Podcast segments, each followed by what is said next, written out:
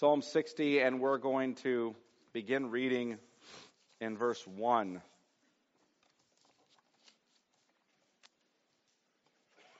Notice the long superscript there.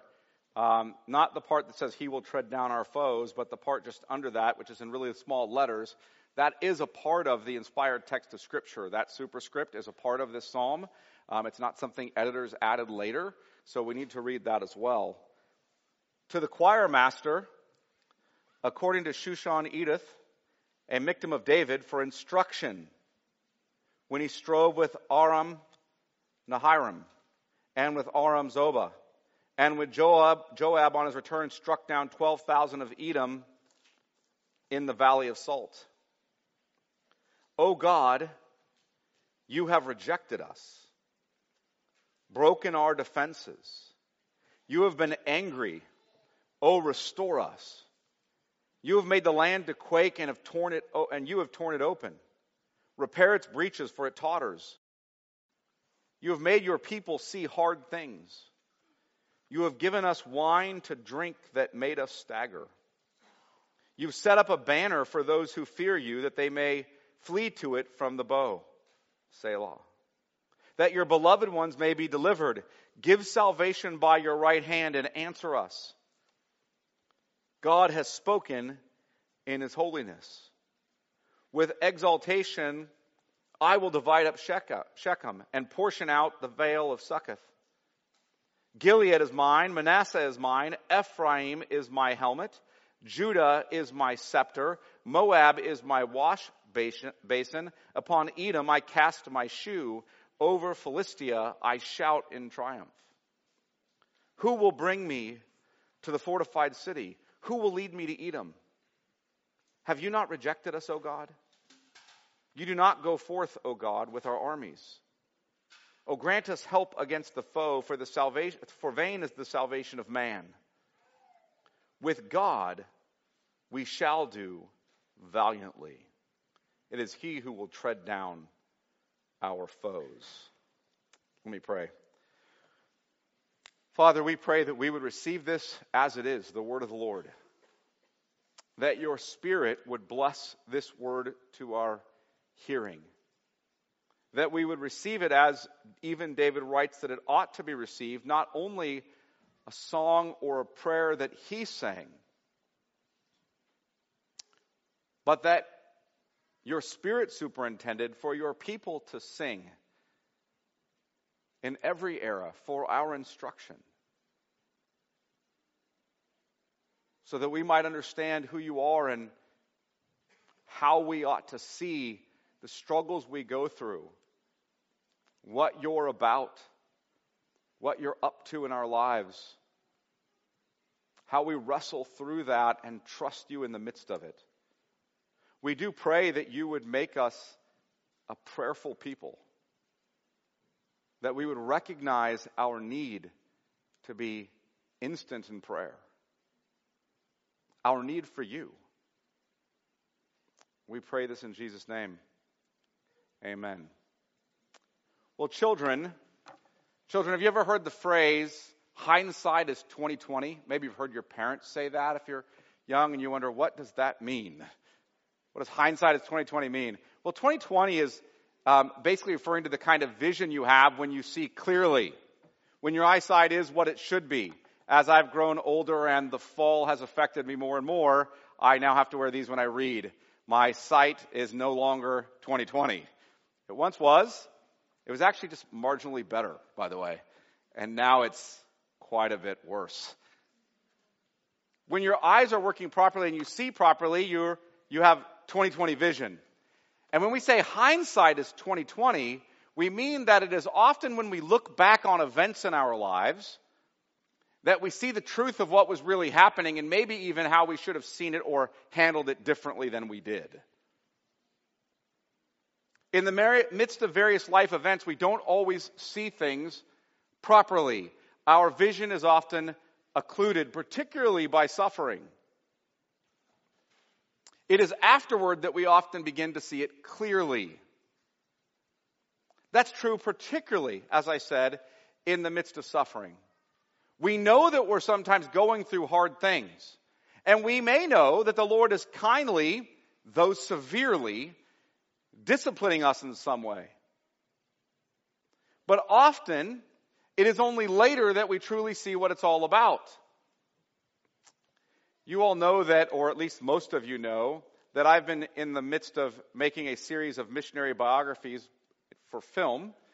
Um, and I was just on the islands of Vanuatu. Now, if you've never heard of Vanuatu, don't worry, I hadn't either. Uh, Vanuatu is a set of islands that used to be called the New Hebrides.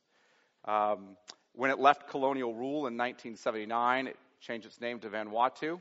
Um, it's a set of islands. They are between Australia and Fiji. Um, so I was on Vanuatu, and I was staying on the island of Tanna uh, most of the time. We flew out to some other small islands as we were filming the biography of John G. Paton. John G. Paton was a 19th century Scottish Presbyterian minister or missionary who went to the New Hebrides or to Vanuatu. Um, his first island of service was the island of Tanna. He was there for four tumultuous years. One of the spots we visited was the grave of his first wife and son. His first wife, Mary, and his son, Peter. In the first couple years there, he buried them both. He was there for four years. He suffered much, and eventually he was run off by the islanders, the people who lived on Tanna, due to the people of Tanna thinking he was the cause of disease. After he left, Four years, he was there four years. He left. He went throughout Europe and Australia for four years, raising money for the missions work to which he could eventually return. During that time of fundraising, he began to realize, at least in part, what the terrible injustice and suffering on Tanna had been all about. So, so you understand this picture, or maybe you don't. His wife and son are buried there. The island is such a horrific spot that he has to lay on their graves overnight, not because he's mourning, though he was, but to protect their bodies from being eaten by the cannibals there. To go through that for four years and then to wonder what it's all about must have been difficult.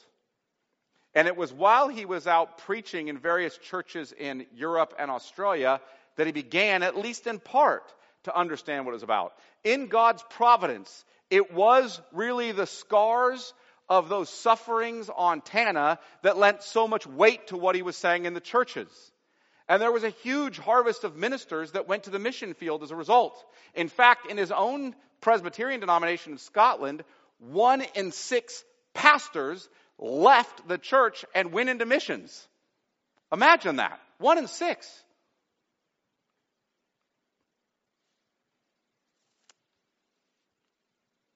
He did not know what the Lord was doing at the time he was suffering, but he later began to gain perspective. Hindsight is 2020. Now, perhaps you'll have answers soon to your own suffering. Perhaps you'll not have answers soon. But we can be assured that the Lord is in it. King David understood this truth. David, the king of Israel, understood this. He sang Psalm 60, actually, by beginning with the summary of the problem, if you see there, to the choir master in that superscript, to the choir master. He goes on, it's a Michtam of David for instruction, not just for David, but for our instruction, when he strove with Aram Naharaim and with Aram Zobah. In other words, here you go, there is some kind of war that's happening between enemies and David and his kingdom Israel. So we saw the problem and then noticed the solution.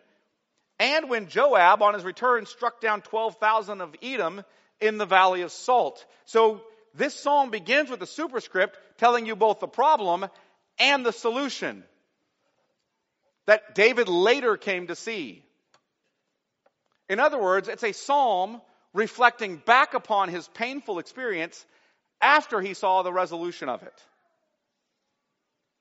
Look at the, as I said, the superscript. It's for our instruction right there in the middle.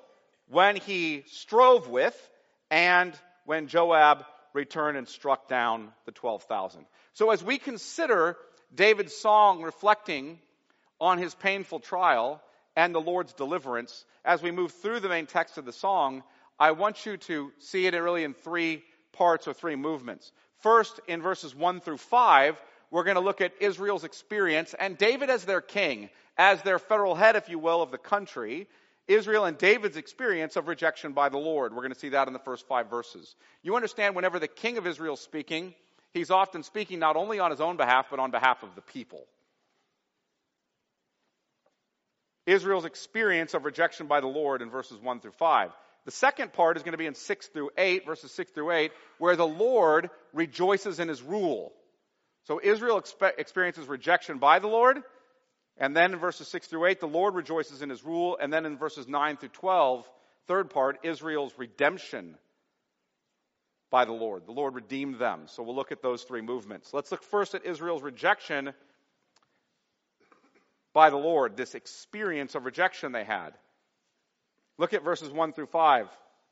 In fact, let's just slow down and look at verse 1. O God, you have rejected us, broken our defenses. You have been angry. O, restore us. Now, you notice two different O's there, just as a little grammar lesson. The first O, O God, vocative. That's when you're actually addressing someone. The next O, O H, O, exclamatory.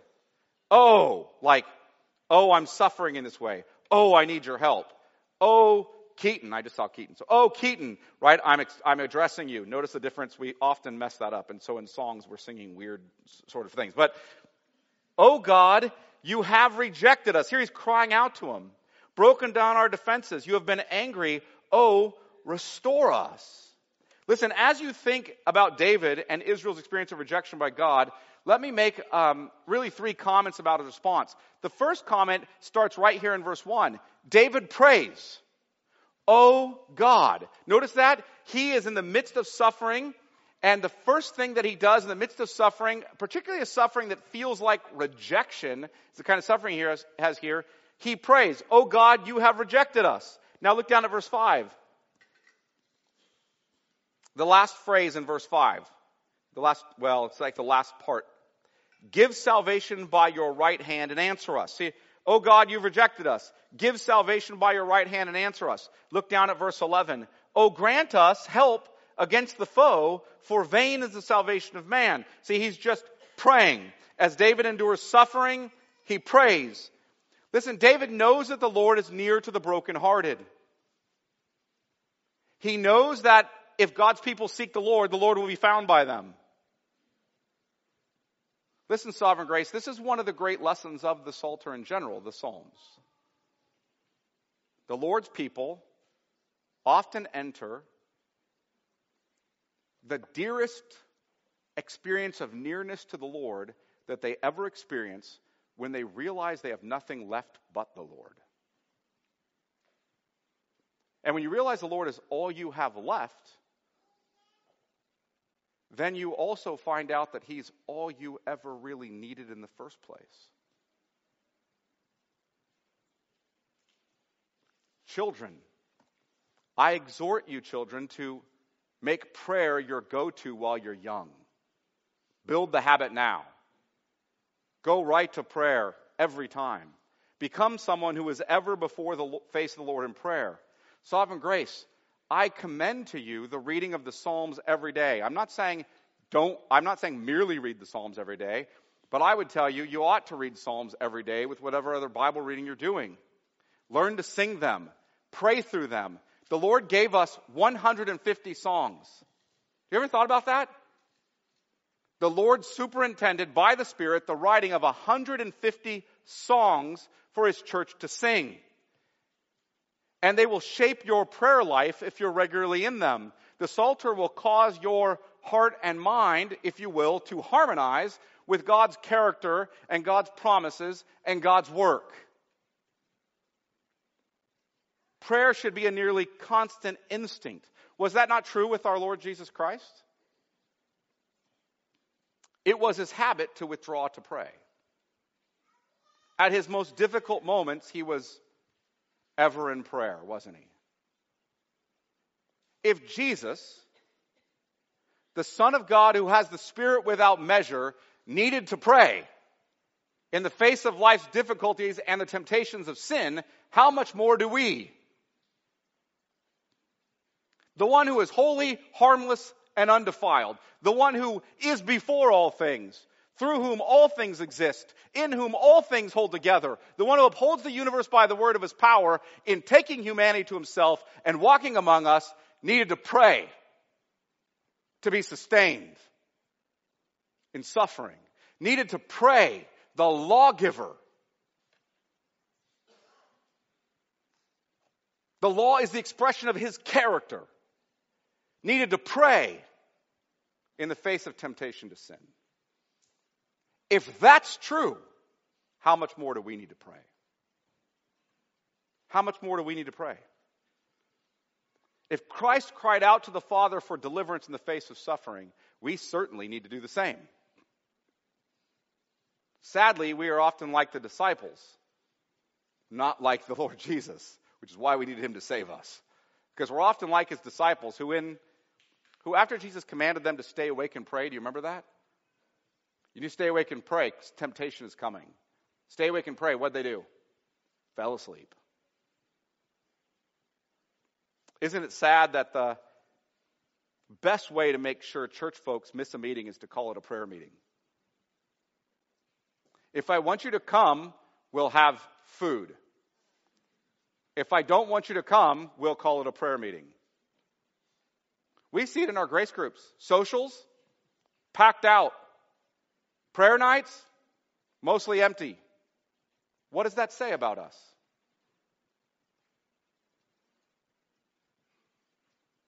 Why do we imagine that we can stand up to the temptations of the world and the flesh and the devil on our own?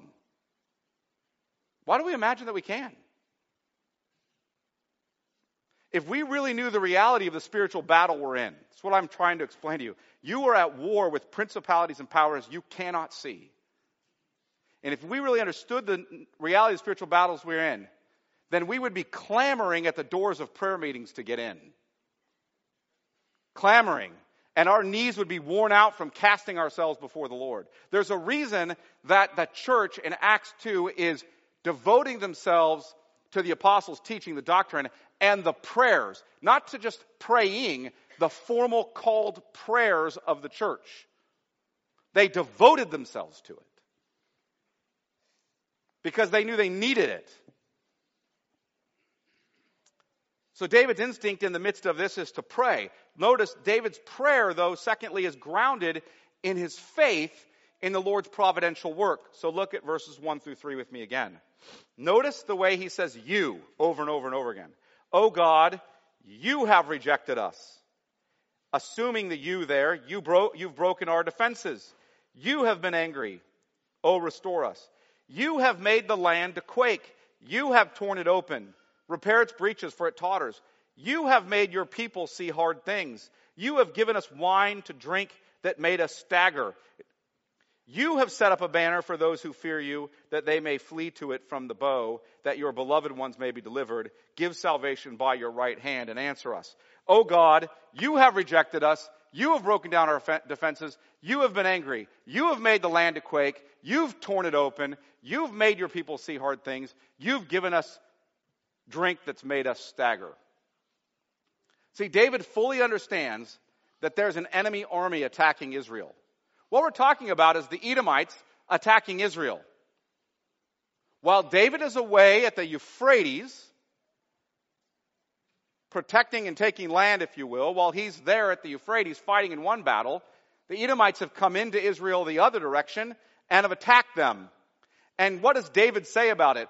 He doesn't say, why do the Edomites do this and the Edomites do that and the Edomites do this? Why did you do this to us? Why did you, God, do this? He believes that the Lord has decreed every event and detail of our lives. There is not a hair that falls from your head that is unknown by your Father. Have you ever just stopped and thought about that phrase? Not a hair. He has numbered them all. I have no idea how many hairs are on my head. I know it's considerably less than once were there. The Lord has numbered them all. Not one falls without his care, apart from his decree. That's how involved God is in every detail of our lives. There's not a day of your life that God fails to decree. Not one moment of one day. God is never frustrated. He's not in the heavens wondering what's coming next. David's prayer begins with the belief that the Lord is sovereign over all. His prayer life is grounded in his unshakable faith that the Lord has providentially decreed everything whatsoever comes to pass. But that conviction of God's sovereignty is not really a comfort if you do not also believe that God is good. You hear that? God being sovereign is no encouragement to you if he is also not good. Oh, so he sovereignly disposes of all things, and who knows if that's good or not. So David's third conviction, look there, David's prayer, he's not only convicted he needs to pray, not only is he convicted that um, the Lord is sovereignly working all things out, but he believes he's working them for his good. His prayer is grounded in faith that the Lord loves his people. How do we know that? Look at verse 1 again and note the contract, contrast. Oh God, you have rejected us. Do you hear that? I mean, that's a strong, that's strong language, isn't it? You, God, have rejected us, your covenant people. You've rejected me, the man after your own heart. You've rejected us. Now look at the contrast, verse 5. That your beloved ones may be delivered. That's a striking contrast, isn't it? We've been rejected by you. We're your beloved ones. David believes the Lord has decreed this difficult providence for the good of his people. He does not mean that the Lord has fully and finally rejected himself or, nor the people. He means that the experience looks like rejection from the Lord and it feels like rejection from the Lord. But ultimately, he understands that we're the beloved ones. He feels, though, like the Lord has rejected him. You've gone through that, I imagine. If you're young, maybe not. Maybe so. But the older you get, at some point you will go through something where you feel like the Lord has rejected you. Look at Psalm 60, verse 10, down to verse 10. Have you not rejected us, O God? You do not go forth, O God, with our armies. See, you're not with us. That's why we're being defeated. Have you rejected us? If the Lord went with Israel's armies, they would win. But they've lost. So God has withdrawn from them in some way. In fact, the withdrawal of God's favor in this battle has led David feeling the Lord has rejected them. We see this kind of speech about rejection from the Lord in other Psalms. For example, in Psalm 77, Asaph prays, Will the Lord spurn forever and never again be favorable? Has his steadfast love forever ceased? Or his promises at an end for all time? Has God forgotten to be gracious? Has he in anger shut up his compassion? You might know that experience. That's how the pain of suffering can feel to us.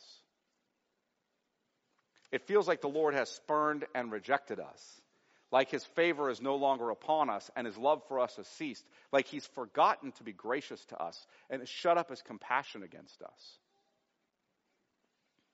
We remember that our Lord Jesus even prayed, don't we? My God, my God, why have you forsaken me?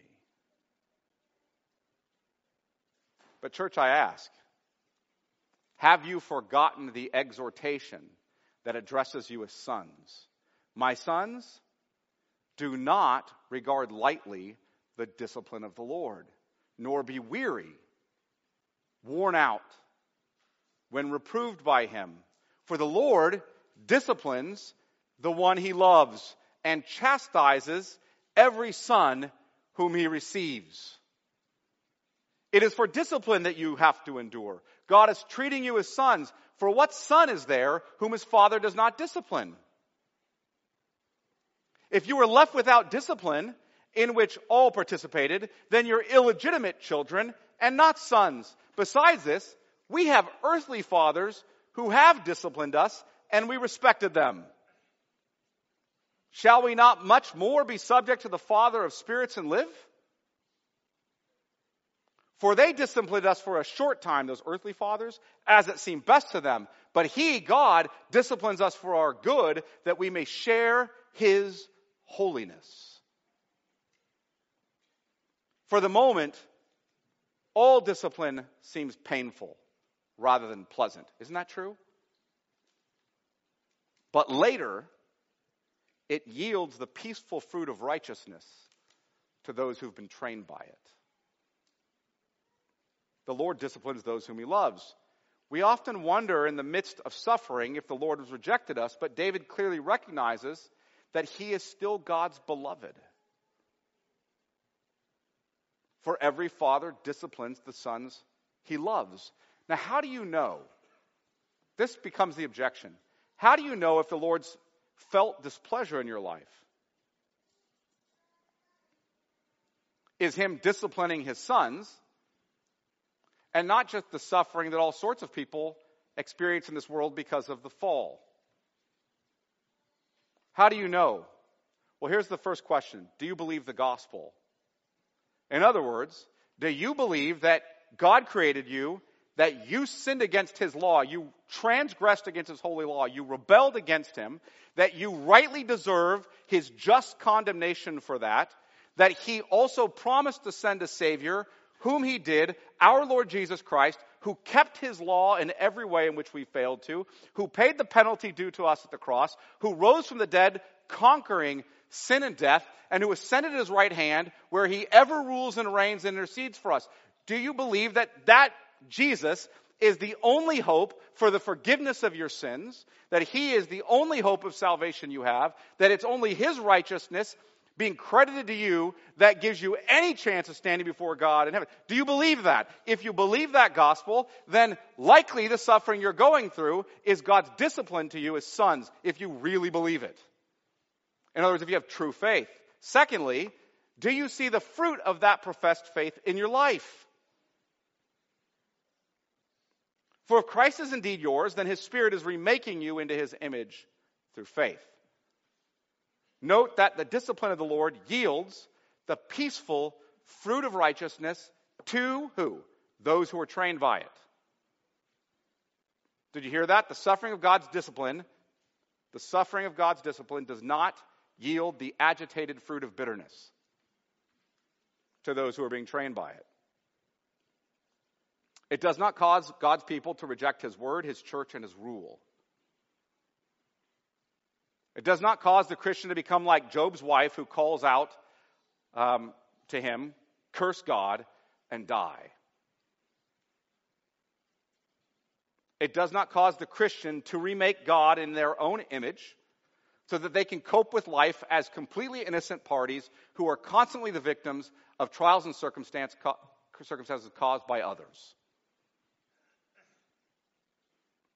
David sees Israel attacked by a wicked enemy, and David knows the Lord is angry with him and with Israel due to their sin. He knows that. He knows that. It's our sin that brought this. I deserve every bit of it. People laugh because I'm not the only person who's ever done this. I don't know who else does it, but sometimes I'll comment, How are you? And my response is, Better than I deserve. And people say, Oh, why, do you say that? And my response is always the same I deserve to be in hell. Everything short of that is better than I deserve. Always. No matter what I'm going through. Do you really believe that? Or are you constantly a victim? You know, I'm innocent. I don't deserve any of this. I deserve every bit of God's wrath and more. Every bit. But I'm clothed with Christ. So I'm saved. I'm forgiven. I'm declared righteous. Every bit of suffering that comes my way is God's discipline to make me holy. I'm, I'm never the victim. I'm always the one in need to be reshaped into the image of Christ. However, the Lord wants to bring it, that's his sovereign pleasure. So, Christian, the discipline of the Lord, though deeply painful, strengthens our resolve to walk in righteousness. It encourages us to trust the Lord even more than we once did. And thus, the fruit which comes from it is a peaceful sense of the Lord's presence with us as we grow in godly character and hope. If that's happening in the midst of your suffering, then you're those who are being trained by it. Second movement of the psalm, let's look at that. The Lord rejoices in his rule. Look at verse 6 through 8. God has spoken in his holiness. And depending on the translation, it could be from his sanctuary. With exaltation, now this is the Lord speaking. Notice the quotes. The translators have given you those quotes. It's the Lord who's now going to speak. With exaltation, I will divide up Shechem and portion out the vale of Succoth. Gilead is mine, Manasseh is mine, Ephraim is my helmet, Judah is my scepter, Moab is my wash basin. Upon Edom I cast my shoe, over Philistia I shout in triumph. There's a couple translation issues there, but um, like is is the Lord provoking Philistia sarcastically to try to shout in triumph over the Lord, or is the Lord shouting in triumph over Philistia? We don't we don't ultimately know. Guys argue about that. Um, is it in his holiness or from his sanctuary? We don't, guys, argue about that. But the point is always the same. The point is always the same. In the middle of this psalm, the Lord speaks. And he speaks in his holiness or out of his sanctuary, and he speaks of his own rejoicing. Notice that. With exaltation. With exaltation. Here's the Lord saying, I'm rejoicing I'm delighting. And what does the Lord delight in? In his sovereign rule over all these nations. In other words, with delight, I rule all the nations of the earth. That's essentially what's being said here. God disposes of the nations as he sees fit, and it's his good pleasure to do so. That's why Judah is my scepter. I have chosen to bring my messianic king through the tribe of Judah. And that's why Edom is where he casts his shoe. You guys catch that? Like a slave in a corner. You come in your house, you have a slave over in the corner, different culture, and you throw your shoes at him. It's essentially what he's saying about Edom. Edom is the country that's attacked Israel that apparently in this psalm looks to have defeated Israel while David is away. And the Lord's like, I cast my shoe at, Israel, at, at Edom like a slave in the corner. I rule over them. My messianic king is coming from Judah. You feel defeated right now? My messianic king is coming from you. The scepter shall not depart from Judah. God disposes of the nations as he, see fit, as he sees fit, and it's his good pleasure to do so. That's what he's saying.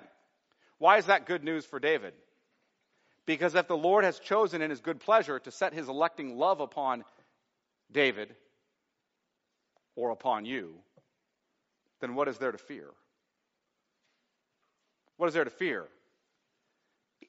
Even further, is it not good news that the Lord rejoices in? Listen, the Lord rejoices in, He delights in, sovereignly disposing of this world and your, and your life in such a way that you're saved as His beloved. Why else would you be His beloved? Why else would you be those whom He elects to save if not for his unprovoked love and unmerited grace. God is not looking down from eternity going, man, that's a good one. You understand that? He doesn't look at you and say, man, you are so lovely. I can't take my eyes off you. I have just been provoked to fall in love with you, like some pagan deity. God loves you because that's who He is. And if He's disposed, if you will, sovereignly of all history, so that He might save His people, you being one of them, how is that not good news to you? That's why Paul breaks out in doxology in Ephesians 1. Blessed be the God and Father of our Lord Jesus Christ, who has blessed us in Christ with every spiritual blessing in the heavenly places, even as he chose us in him before the foundation of the world, in that we should be holy and blameless before him in love. He predestined us for adoption to himself as sons through Jesus Christ, according to the purpose of his will, to the praise of his glorious grace with which he's blessed us in the beloved. God has purpose to dispose of all nations as he sees fit, and he delights in his purposes. Now, dwell on this, beloved. Dwell on this, Christ people. God disposes of all events in world history to work out getting the gospel of Jesus Christ to his people, and you're one of those people. Is that not stunning to you? God rejoices in governing his world in this way for our good and his glory. And David understood that. Understood that. Slow down sometime. You see the news 24 7. Maybe one of the worst things that ever happened to us culturally. Not only on constant cable news, but via social media. And you are growingly anxious about the world around you. No surprise. And the older you get, the more of that stuff you consume, and the more you start saying, the end of the world is here, right? Like, you just do. It happens. And if it's not, man, please, Lord, make it so. Right? You understand. Slow down for a moment and recognize in the midst of everything you're seeing, no matter how crazy it looks, and I know the stuff that comes out of Sacramento can look unhinged. No matter how crazy it looks, slow down for a minute and recognize that God sovereignly disposes. It is his delight. He rejoices in sovereignly disposing of all the nations as he sees fit so that he might save his people from every tribe and tongue and nation. And you're one of those. Stop panicking about it. That leads to our third movement Israel's redemption by the Lord, verses 9 through 12. Look there. Who will bring me to the fortified city? Who will lead me to Edom? Have you not rejected us, O God? You do not go forth, O God, with our armies.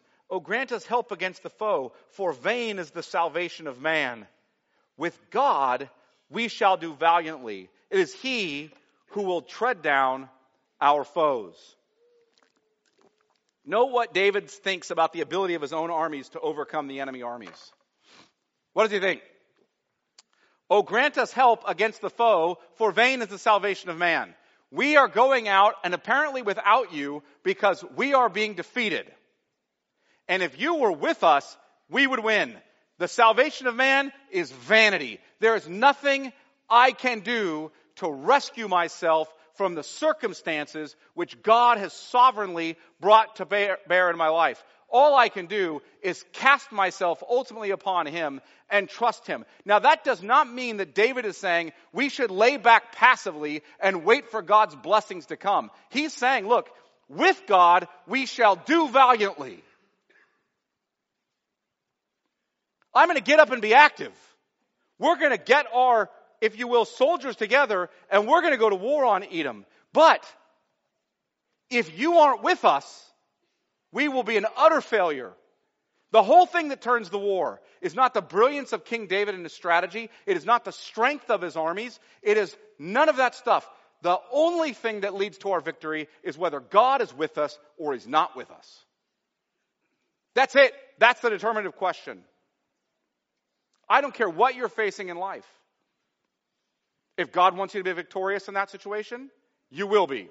If He doesn't, you won't be. And in both cases, blessed be the name of the Lord because He's disposing all things for your good and His glory. Period. Full stop. David understood that he could muster the greatest army, but if the Lord is not with them, it's all in vain. He cannot save himself. He needs the Lord to be with him. As Charles Spurgeon rightly said, God with us, God with us is better than the strong battalions. But if he withdraws his presence, we tremble at the fall of a leaf.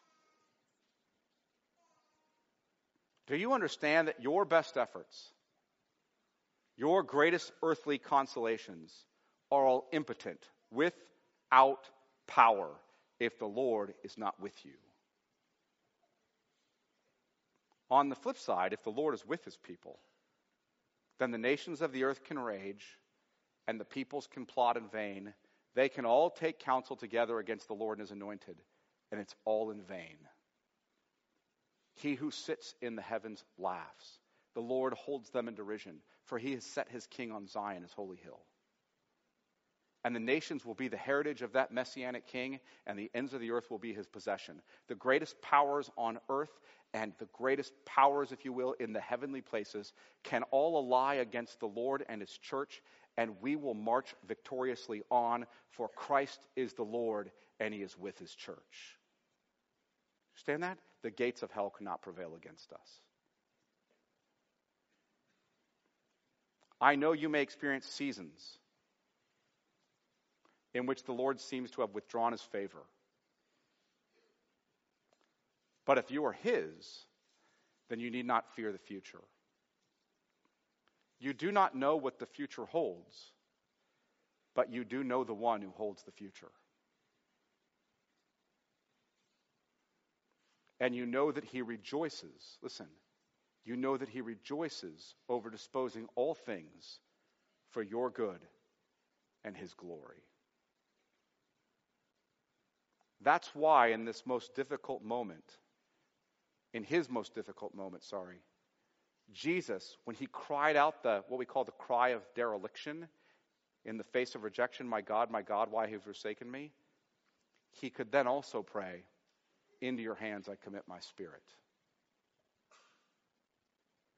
He knew the Lord was with him, even in the darkest moment of his life. And friends, we need to know the same. We need to believe this is true as the church goes forward on mission. Not just know this is true as we go around facing suffering ourselves and licking our wounds, if you will. Thank God he's sovereign and good.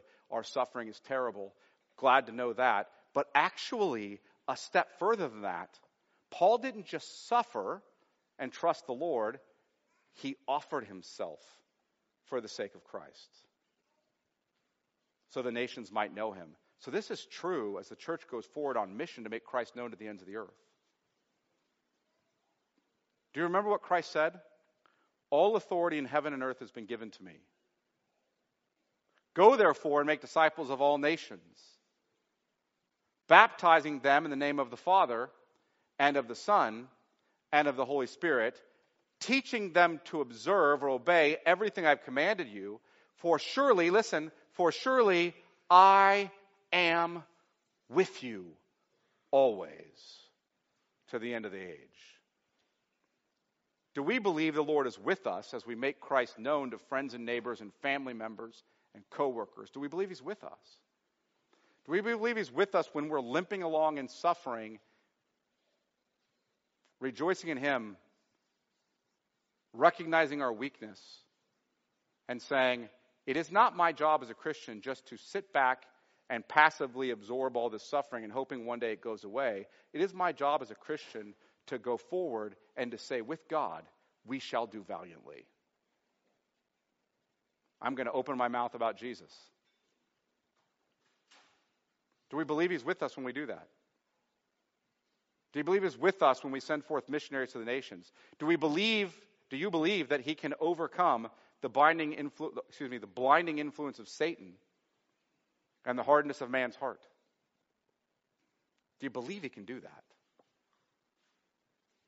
I began with John G. Paton. Let me end with him. After four years and much suffering on Tanna, four years of suffering on Tanna, it seems not one person was converted. He went to an island where he suffered disease, where he sometimes had to hide in trees while the people tried to kill him, where he had to lay over the buried bodies of his wife and child to prevent them from be, being eaten. And he may not have even seen one convert. After recruiting more missionaries, he then returned to one of the other islands, which was right by there, which also had the privilege to fly to, called Aniwa. Flew to that island to preach the gospel. He lived there for 15 years. With his new wife, imagine choosing to marry him in the intervening four years. Margaret did. You can actually read her autobiography as well, Margaret Paton. He returned to, to Aniwa with his wife to preach the gospel.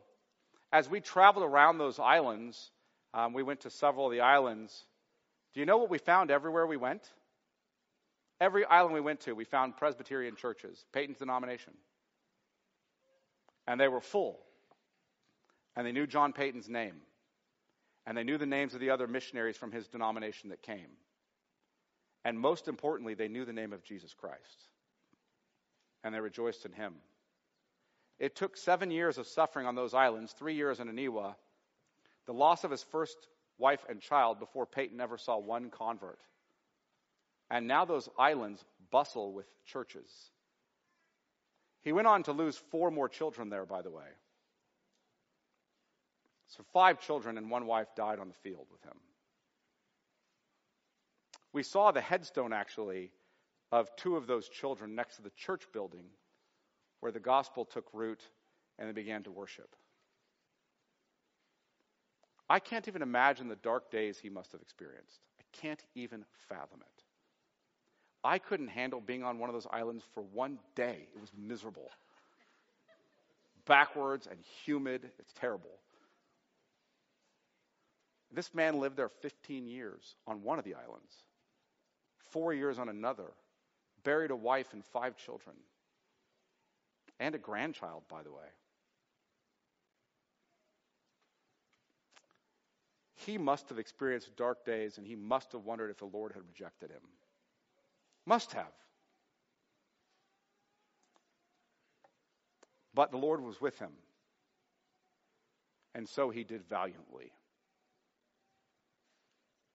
Sovereign grace of the Lord was with us, then we shall do valiantly as well. Spurgeon said this, I'll close here. We will not be ashamed of our colors, afraid of our foes, or fearful of our cause. The Lord is with us, and we will not hesitate. We dare not be cowards. We go forth trusting He's with us, and with us we shall do valiantly. Let me pray. Father, we ask that you would cause us to trust that our Lord Jesus Christ is with us and that in the midst of circumstances that are trying, that cause us to feel as if you have rejected us, that certainly look circumstantially like you are not with us, help us to understand that we should not regard lightly the discipline of our Lord, but that we should, though experiencing very difficult times of pain, rejoice in the fact that you are sovereignly at work for our good, so that we would yield the peaceful fruit of righteousness, so that we would share in your holiness, so that we would be conformed to the image of your Son. And may we not just passively sit back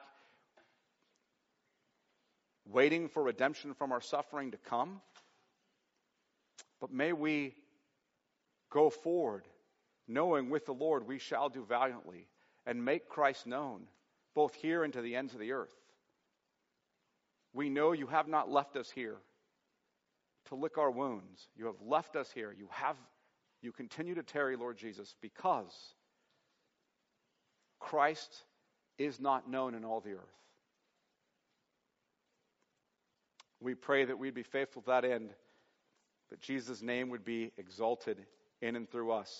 We pray this in Jesus' name. Amen.